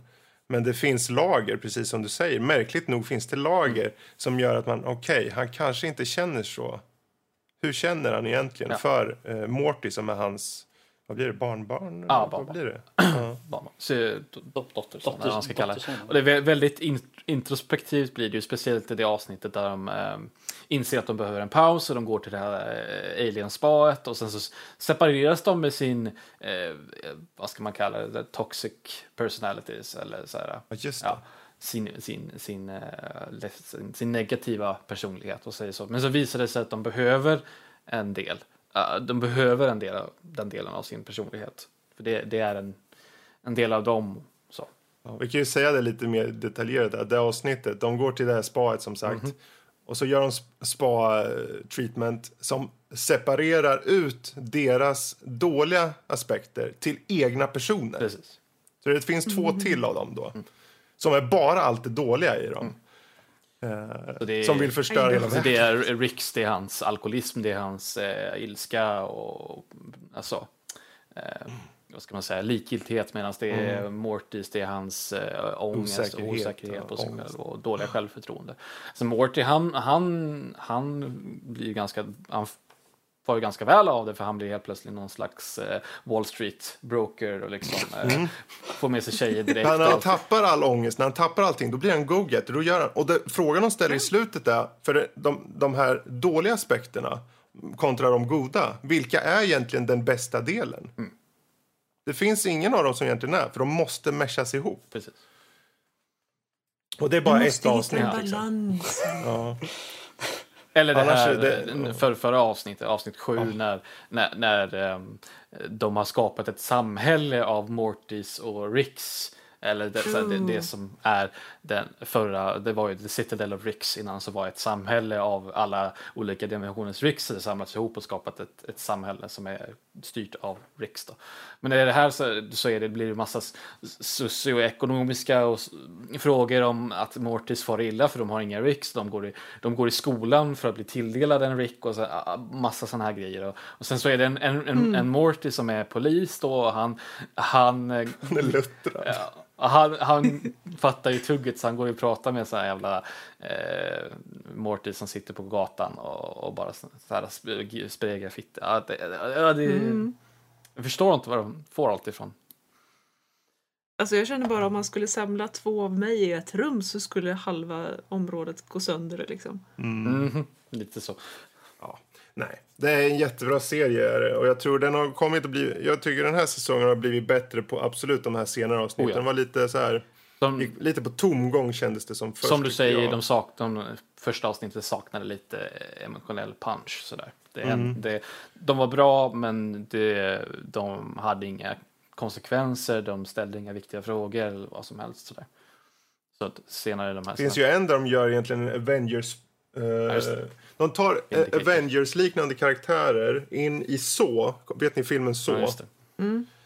Och sen så dör en efter en av dem i olika fällor typ. Som är utförda av Rick, fast i en. Om man ska lägga upp premissen av det avsnittet, det är liksom att de här The Vindicators som de heter, de samlas för att de ska slå någon bad guy. Men sen när de kommer dit så visar det sig att Rick, han var ju och söp dagen innan och han har redan dödat den här bad guyen då. Men Rick, han minns ju ingenting, för han var ju söp, han minns ingenting. Så visar det sig att under den gårdagen så byggde han en så här Saw contraption helt, när de här Avengers rip-offerna ska lösa en massa olika gåtor och pussel och sånt där. Och sen så bara, om man tar exempel som de här karaktärerna som är såna Avengers-liknande, så är det någon kille som har förmågan att skicka fram spöktåg. Bara sån enkel sak. Man bara, okej. Sure. Yeah. Och sen så är det en karaktär som är, han är bara 1 miljon myror. Det är hans namn. 1 million ants. Han är bara liksom en massa av myror, okej? Kollektiv. Ja, exakt. Ja. Och sen så är det någon som är någon stjärna, och sen så är det någon mer som är någon mer stereotypisk actionhjälte med jetpack, han dör ganska snabbt. Och man märker det, om man bara försöker förklara premissen av de här avsnitten. Och ändå med det avsnittet, vad den handlar om egentligen är för Morty att faktiskt på något sätt förstå att Rick bryr sig om honom. Det där allting handlar om. För han spelar in meddelanden full. När han pratar till Morty. Och sen slutar det med att han egentligen han är full sig. Jag hatar Morty. Ja. Jag tycker egentligen om den här andra som är Vindicator. Vad var det? Det var någon annan. Nej. Fast gör han det egentligen? Ja, han heter Noob Noob, heter karaktär, men han var väl lite så här. Ja, Noob Noob. Ja. Det är någon sidokaraktär man såg i början av avsnittet som bara med lite så. Och det är enda anledningen till att han gillar honom när han är full är för att han skrattar åt ett skämt. Så det är bara där. Ja, ja. Så om ni inte har sett den redan, titta på säsong 3 av Rick and Morty. Ja, de släpps med en veckas fördröjning på Netflix. Yes. Så ta och titta på dem där. Nice. Ja, men det, så går vi vidare till lyssnarfrågor, mail, allt sånt där. Vad har du för något, Fredrik? Vad har hänt? Yes. Först har vi en liten fråga från Twitter faktiskt, från Erika. Hon skriver så här. En fråga ni kan ha i podden. Nämn ett spel ur varje decennium som betytt mycket för er. 80, 90, 00 och 10-talet. Nå? Ja, om vi börjar med 80-talet. Nu är det finns ju miljoner spel man vill säga kanske. Men man kanske bara kommer på en och det räcker väldigt gott, tycker jag. Hon frågar ju bara efter en. Någon som är först? Jag kan ta först.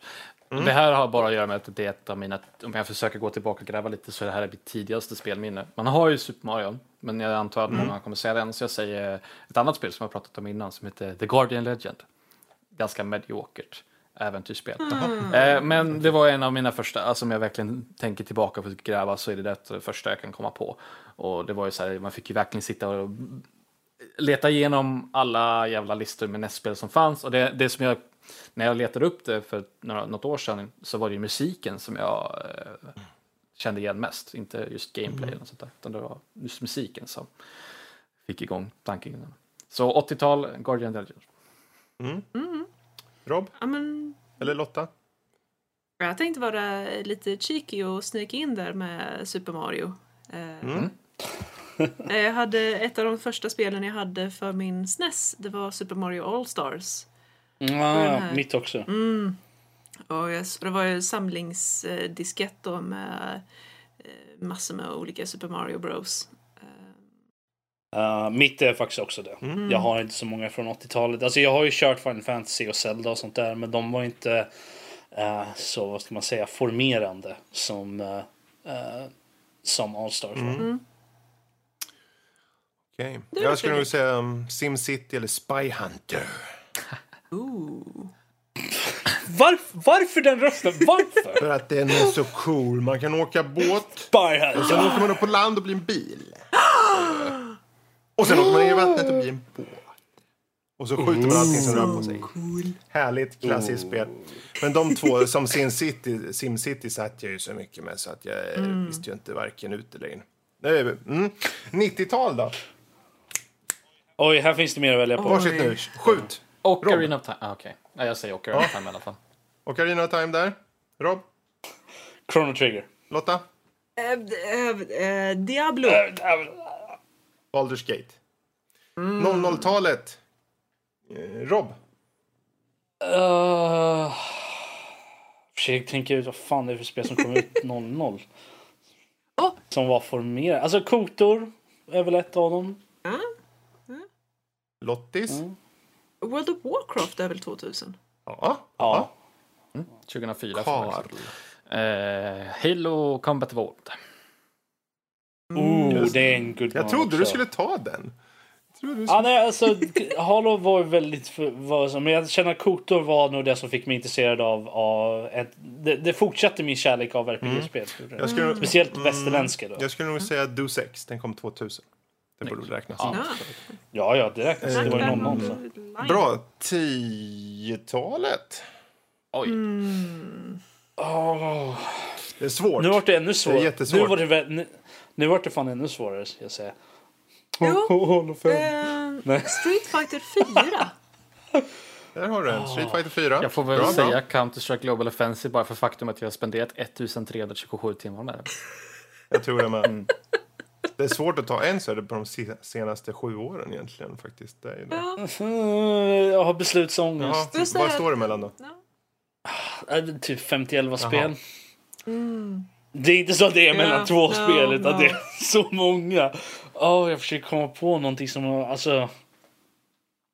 som verkligen. Nej men alltså det är ju skitsvårt. Jag menar, Ja, det är något som har betytt mycket för oss under just den här perioden. Och det är ju jättesvårt. Vad var mitt goti för typ? Ja, för min del, jag kan dra till med Shadow of Mordor faktiskt. Det är den jag kommer på så här på rak arm. Mm. Mm. Den fick mig igång på spel på nytt. Mm. Jag vet inte, eftersom jag har ju spelat så mycket. Alltså jag kan ju säga, jag kan väl dra till med typ Cathy Rain faktiskt. Mm. För att det... Jag kände att det visar upp väldigt mycket vad man kan göra med PK-klickarspel. Det är jättebra. Och även typ så. Bra, men då fick Erika svar på det. Och det är jättebra, hon ställer frågor på Twitter. Det är ju bara att ställa mot @nordlivpodcast, alternativt #nordlivpodcast. Fråga. Men sen så har vi lite mer ordinära mejl. Och då har vi ett först från Johannes. Och han skriver så här. Hej gänget, såg er krönika som er gästskribent skrev om skräckfilm. Jag ville därför bara höra, vilka är era all-time favoritskräckfilmer? Ni kan väl ge ett par favoriter var. Vad tycker ni? Alltså det är en svår grej. Där satt den. Speciellt Director's Cut. Men det är lite för avancerat att gå in på nu. Men... bara för det ska jag säga typ Alien 2. Men det är inte en skräckfilm. Ja, det är ju inte en skräckfilm. Alltså den enda filmen som verkligen skrämt mig, det var Jurassic Park. Och det var precis när den kom ut. Jag drömde mardrömmar om dinosaurier som bröt sig in i huset i månad efteråt. Och snodde dina kläder. Ja, de ville äta upp mina hundar. Vad ännu är det? Det var inte riktigt okej. Så jag var först tvungen att rädda hundarna. Och sen var jag tvungen att slåss mot de här velociraptorerna. Det var inte riktigt okej. Nej, det var inte okej. För att sen började mamma och pappa springa i vägen också. Och började bli uppkarvade av de där velociraptorerna. Och då var jag tvungen att rädda dem. Och då hade hundarna kommit lös. Det var bökigt. Kalabalik. Gick du någonsin runt med ett hagelgevär i börsen och jagade? Nej. Ah, okay. Hur lång tid innan du kunde se filmen igen utan att bli skrämd? Faktiskt aldrig sett den igen. Det var intressant att testa. Det måste jag göra nu. Ja. Fucking hell. Vet du vad? Nästa gång vi har Nördliv Get Together så får vi ta och titta på den tillsammans. Lätt! Skräckmaraton. Ja. Alien är ju jättebra idé då. Min all-time. Den klubbar vi all-time. Nu vet jag får pluspoäng hos Danny när jag säger Alien. Men det kan ju väl verka lite poser-aktigt. Men tack vare typ Cinemassacre till exempel så har man ju fått uppleva många, många äldre skräckfilmer. Alltså Universal. De från 20, 30 och 40-tal och sen så 70, 80 och så vidare. Så där finns ju några favoriter därifrån och det är ju så intressant att se hur det har utvecklats. Hur enkelt det var att skrämma en publik på 30-talet kontra 80-talet till exempel. Så där. Och också vad som var på 80-talet så har man ju allt filmvåld, alltså verkligen ultravåldet och sen allting. Och sen typ på 30-40 kanske man hade väldigt rik atmosfär och sådana saker. Mm. Så där har man ju originella Dracula och vad som helst. Mm. Hammer-filmerna, alltså Hammer-drakerna. Hammer Time. De är otroligt bra. Med Christopher Lee. Stopp. Hammer Time. Allt. Stopp. Hammer tight. Hammer Films. Alltså... Shaun of the Dead. Den är så jävla bra. Den är ju bra, men räknas det som en skräckfilm? Om vi pratar om en film med lager, alltså, då faller Shaun of the Dead. Alltså, hur mycket... alltså Shaun of the Dead är ju egentligen... Den har ju alla element av en skräckfilm, bara för att den har lite humor i. Så... men alltså, den är episk. Ja. Den är episk. Ja. Det är fantastiskt. Jag kan inte riktigt urskilja om du är sarkastisk. Nej, det är en av mina favoritfilmer all time. Jag älskar Shaun of the Dead. Alla de tre är jättebra. Cornetto-filmerna tycker jag. Men Shaun of the Dead det var jag tror det var den första zombiefilmen som jag faktiskt kunde titta igenom på ordentligt. Jag har ju sett andra. Jag har sett vad fan hette den? 28 Days Later har jag sett. Det är inte en zombiefilm rent tekniskt sett, för de är ju inte zombies, men close enough. Alltså jag har ju sett andra, jag har ju sett skräckfilmer. Det är bara för, men jag tycker inte om dem. Jag har sett Saw liksom och sånt där, men jag tyckte inte om den filmen heller. Jag tyckte det var någonting annat. Men då var den lite det var den jag pratade. Det är den enda jag har sett. Men den sen första filmen är den enda jag har sett. Den enda världs lite så. Så att, och den var inte, jag tyckte inte om den. Alltså det är säkert de som sitter och river av sig hårt. Bara, varför har vi inte nämnt den här filmen? Det finns ju hur många som är... Vi har väl Evil Dead också. Ja. Evil Dead, jag tänkte The Shining, Exorcisten. Nu tog det stopp för mig. Ja. Alltså, jag tror jag kan räkna alla skräckfilmer som jag har sett typ på 2 händer. Tror jag. Sådana ordentliga skräckfilmer som jag... Alltså ordentliga skräckfilmer som jag har sett kan jag räkna på den här. Både 60 typ... och 80. Eller var det? Har jag sett hela The Thing? Jag tror inte jag har... Jo, jag har sett hela The Thing faktiskt. Har jag gjort. Och, den från John Carpenter's Thing. Och nu kommer jag inte ihåg vad... Den har jag sett hela. The Body Snatchers, Invasion of the Body Snatchers. De också. It. It, precis. Ny klassiker skulle jag säga. Jag vet vad du gjorde förra sommaren. Den såg jag faktiskt i 6:an. Vi hade så här, filmdag. Det var typ i slutet på året var det. Så hade vi så här, skräckfilm. Vi väljer vilken, så alla valde. De andra valde jag vet vad du gjorde förra sommaren. Okay. Räknas Scream som skräckfilm? Ja, jag skulle säga det. För de har jag sett alla utom den senaste, tror jag. Jag såg dem med Danny och Kenny, gjorde jag. Ja, jag menar hon frågar vad är våra all-time favoritskräckfilmer, och just om det är rubricerat som skräckfilm alltså, så får vi säga det liksom. Shaun of the Dead. Om man säger så här, om man kollar efter favoriter så är det ju Shaun of the Dead och Evil Dead. Jag vet inte, 2:an räknas, jag vet inte, det är väl också skräck antar jag. Ja. Det är lite mer slasher.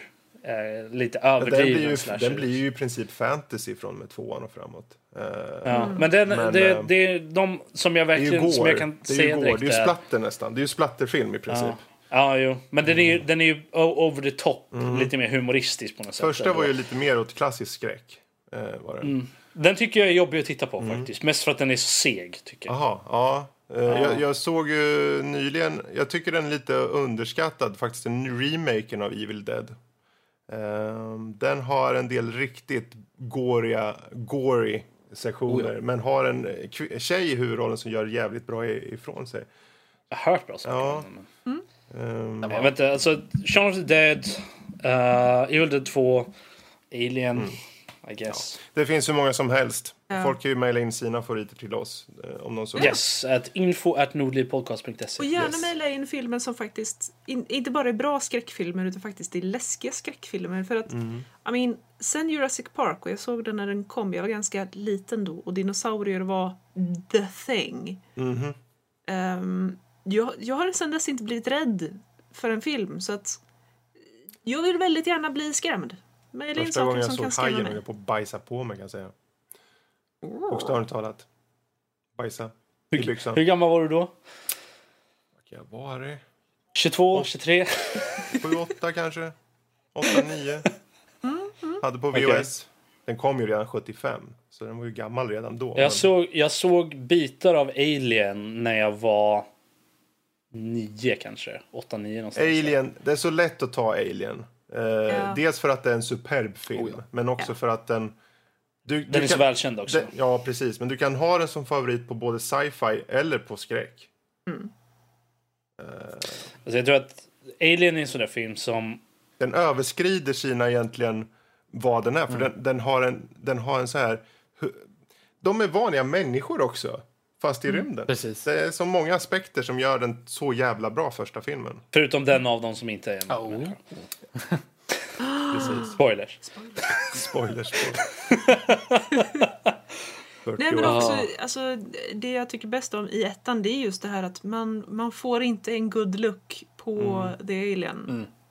Det är så oerhört viktigt. Det är det som skrämde mig mest tror jag med den filmen. Jag såg scenen när jag var liten. Den scenen jag kommer ihåg att jag såg var scenen när... när han det är en av dem som går in, han är nere i typ ett lagerrum och sånt där, och det droppar såhär, vatten från och han står typ och drar igenom så här, och sen så kommer den och tar honom liksom. Den scenen har suttit med mig. Den scenen har jag haft mardrömmar om. Det är just som all skräck, som jag tycker också Conjuring-serien gör det ganska bra, att de håller ut på saker. Inte för sakens skull, utan för att de vill bygga den här nerven i scenen. Och där lyckades Alien göra, till exempel. Ja, och en film som jag såg på scenen, förlåt, jag ska bara säga Mamma, som är gjord av regissören som gjorde It nu. Mm. Också en, tyckte jag. Jag kommer ihåg, jag såg den med Pim på bio. Vi åkte, cyklade hem och bara, åh jävlar vad bra den var. Och det låter som du är 12 år gammal eller någonting. Cyklade hem. Det kändes så. Det var så skönt att bara se en film som satte sig in. Men oftast de bästa skräckisarna är ju de som har lager som når dig. Som i mammas fall så var det en mamma som hade dött. Hon var helt förvriden och hon var sinnessjuk. Och hon ville ta barn för att hon ville ta hand om barnen. Mm. Men tyvärr så gjorde hon det genom att döda dem. Men hon fattade inte det här riktigt. Så det fanns liksom lager som man bara, åh. Jag hade en live-karaktär som var sån en gång. Hon var helt fantastisk att spela. Jag är inte förvånad, Lotta. Jag är inte förvånad. Ja, men vi tar och sätter lite en stoppkloss på den. Ja. Och sen så hoppar vi till sista lilla mejlet som är från Ola. Han skriver så här. Hej nördlivarna. Tyckte verkligen om era senaste avsnitt. Särskilt den där ni pratar stigma om ålder. Det var ett superbt avsnitt. Jag vill ge er en rolig fråga och lekarna. Om ni fick actionfigurer gjorda på er från valfri tillverkare, hur skulle er actionfigur se ut? Och vad skulle vara dess gimmick? Alla leksaker har ju gimmickar nu för tiden. Tack för en bra podd, Ola. Okay. Jag kommer bara säga en sak. Fredrik, och det här är specifikt till dig. Du får bara säga din egen. Okay. Men han är så bra på att komma på. Ja, nej men du får bara se din egen. I alla fall till att börja med. Till att börja med så börjar vi alla med våra egna. Sen kan vi kanske spridas ut till resten av nörd. Okay. Det var väl egentligen där jag hade tänkt, men... Ja, nej, för jag vet att du har en tendens att gå lite över gränserna ibland. Över gränsen till Norge. Men är det en mord? Jag måste skjuta in dig ibland bara för att styra av. Kalle? Om du var en actionfigur, hur skulle den te sig och vad skulle den ha för någon gimmick? Stort babyface bara. En sån här bobblehead. Vänta, vad var det där? Så glänser det lite så här. Rob, vad var det där om att bara säga sin egen? Ja, men bobbleheads är ju inga leksaker. Ingen actionfigur. Nej, precis. This is true. Sorry, jag kunde bara inte låta bli. Jag är värd, jag kan bryta mot mina egna regler. Carl, i alla fall. Vad hade du för något? Oh Jesus. För att perkulera på den, jag vet vad fan. Okej, Lotta. Jo, jag tror att min grej skulle vara att man har den först liksom standard figuren så att säga. Det är liksom lite småsöt sådär och väldigt långt fluffigt hår av faktiskt hår eller liksom tråd eller någonting, inte plast. Så man är liksom lite söt. Faktiska, så kan man borsta håret på den och sådär. Och så står man en liten söt min med typ en chipspåse eller någonting. Och så kan... Jag ser vart det är på vägen. Och så är det lite av en transformer typ. Det är som man kan dra bak på ryggen så byts huvudet runt så här. Typ. Så att den får ett annat ansiktsuttryck. Liksom. Oh yes. Och så istället för chipspåse så håller jag i ett stort svärd. Och så kan man liksom ställa mig i gard. Och så med mitt battleface. Det här verkligen... give me a fight. Det skulle vara min.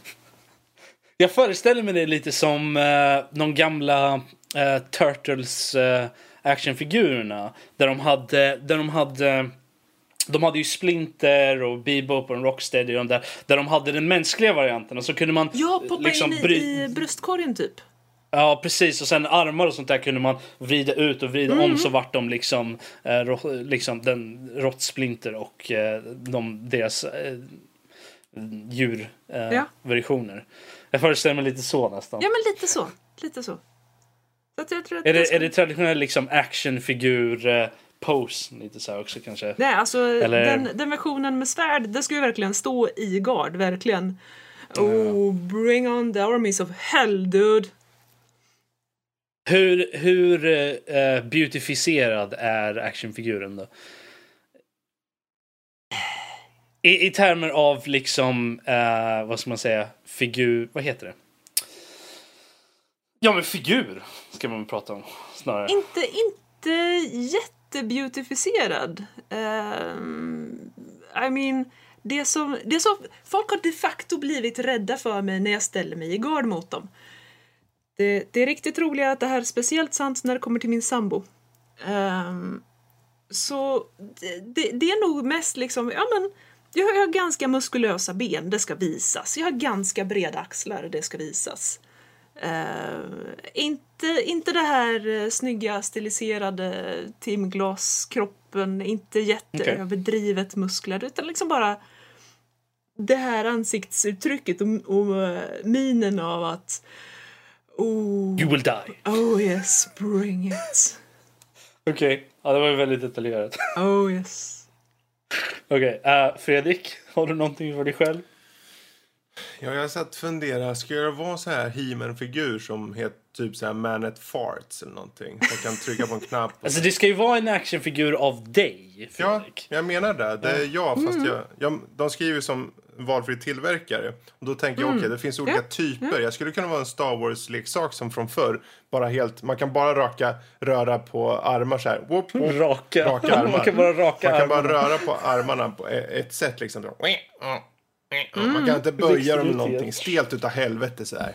Jag skulle kunna vara en sån. Eller den här Man at Farts, så här He-Man liknande. Men jag har inte den fysiken riktigt, så det passar nog bättre med en Star Wars-figur. Och jag skulle gå runt med jag skulle ha en extra så här mord så jag kan kasta på folk. En mordgun. Mordgun. Ja, du har liksom, du håller i morden. Och så när man trycker på en knapp på ryggen eller någonting så är det du som kastar den. Ja, jag ska ha också så här batteri i mig så att jag får så här, när man trycker på huvudet så... Ja, hej och välkommen till Nördliv. Mord.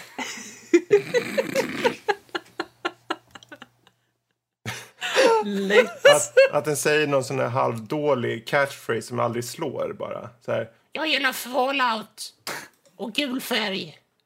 Oh, Hellboy. Röd. Blorg. What det är absolut bästa. What the hell is Blorg? Nej, du måste verkligen artikulera det också. What the hell is Blorg? Det är det jag kan komma på. Kalle då? Ja, jag skulle vara en sån där liten en miniatyr, alltså bebisversion av mig själv, du vet, som man var liten. Chibi. Ja, man ska ta hand om och leka mamma, pappa, barn med och sådär. Men när man matar mig, så istället för att jag typ gråter något så säger jag, käften Danny.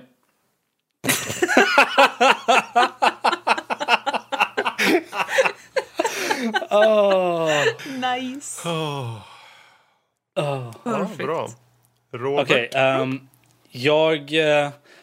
det ska vara en så här typisk actionfigur liksom, men har en stor mage som är så här gummi. Så när man trycker på den så här, så suckar actionfiguren. Ja, precis. Och så stannar den liksom så att han blir så här ordentlig actionfigur med liksom sexpack och allting inne. Det så här. Men sen sakta men säkert så åker den ut igen och då kan man trycka på den igen så den suckar igen. Nice. Det låter faktiskt ganska avslappnande. Ja. Nästan så här stressboll fast väldigt mycket långsammare. Precis. Den har en cooldown. Precis. Så då funkar man bara är lite stressad. Då tar man fram den suckande. Den är till för när man vill sucka i ordentligt i en konversation liksom så här. Man kan ta fram det och bara. Ja, men då har vi fått våra gimmickar där. Nice. Ja. Har ni någonting för några av de andra i Nördliv då? Vi får se om någon som har någonting. Jag vill höra från de andra två först innan Fredrik. Ja, Dan är ju bara en stor näsa, du vet. Så monterar man den på i duschen och så klämmer man på den så får man ut shampoo.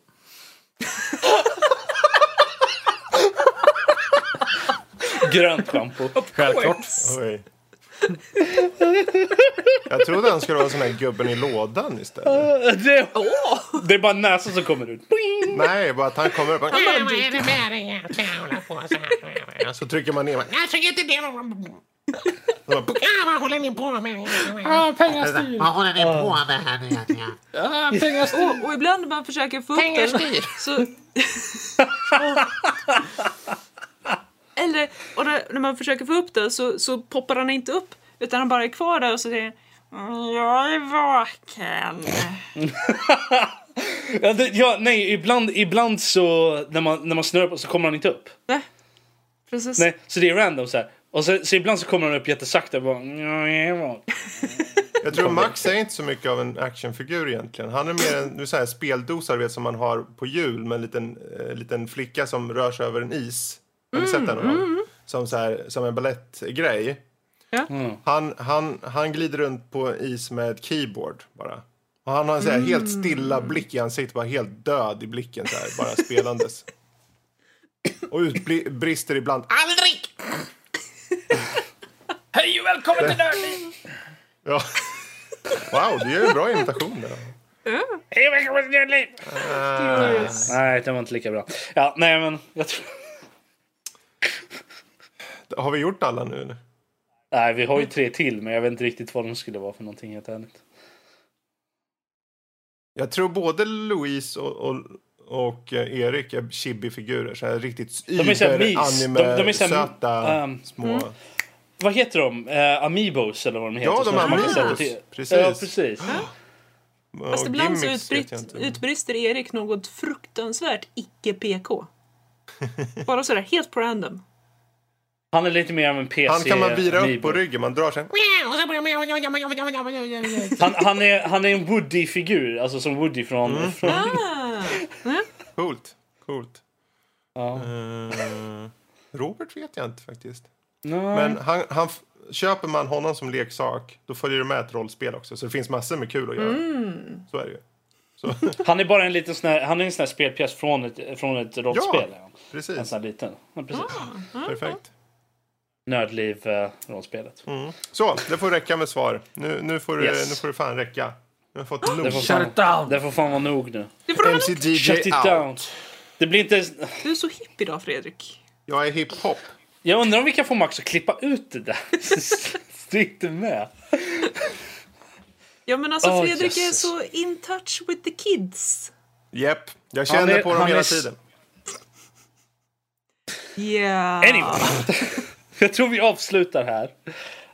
Med att säga att vill ni höra mer av oss, mer podcasts, mer recensioner, mer allt, eller mer recensioner och nyheter och allt sånt där, så kan ni gå in på www.nördliv.se med ett ö, för att det är viktigt att påpeka. Där finns allting. Ni kan, om ni går på omsektionen i Nördliv på nördliv.se också, så finns det även länk till Discord och Teamspeak där vi håller till. Så att vi har en egen Discord. Vi är så här hippa och inne med de kids nu. Wiggity Wabs. Så vi har en Discord. Yeah. Vi har också tillagt nyligen med en prima Nördliv-shop.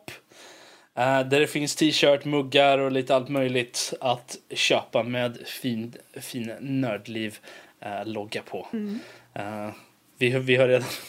Det är bra grejer. Vi har testat dem lite redan då. Det är fina grejer. Nice. Speciellt den där tangan. Den var fin. Den har jag på med dagligen. Samma alltså. Exklusivt Fredrik. Ja, det är den vi säljer. Det är Nördliv det är Nördliv där bak, och så är det Fredriks ansikte där fram. Ingår. Så. Smäll och touch of Fredrik. Örebro gammal herre.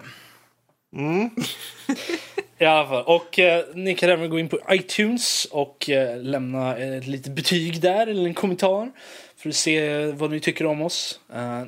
Men vill ni kontakta oss direkt kan ni göra det på info@nordlivpodcast.se, eller gå på vår Twitter @nordlivpodcast. Ni kan även kontakta oss individuellt på Twitter. Jag är @Veldarion, Lotta är @LottaLeisner. Ja, och Karl. Och Fredrik. Freddy Olsson. Yes. Ni kan även kontakta oss individuellt på mailen också med vårt förnamn. Jag tweetar ungefär en gång i seklet, så att ni har mycket att se fram emot. Jag försöker bli bättre på att faktiskt använda Twitter. Du har nog ökat med 1000% nu på sista tiden, tror jag faktiskt. Bra jobbat. Ja, med typ 3 tweets eller någonting. I'm getting there. Jag är inte riktigt lika inne med the kids som andra. Som mig. Precis. Wig to the wham. Ser du, jag gjorde en liten... Yeah. Det är därför jag tror att det är nog bäst att vi avslutar här. Säg hej då allihopa. Hej då. Wake to the web. Nej. Bye. Like kids say.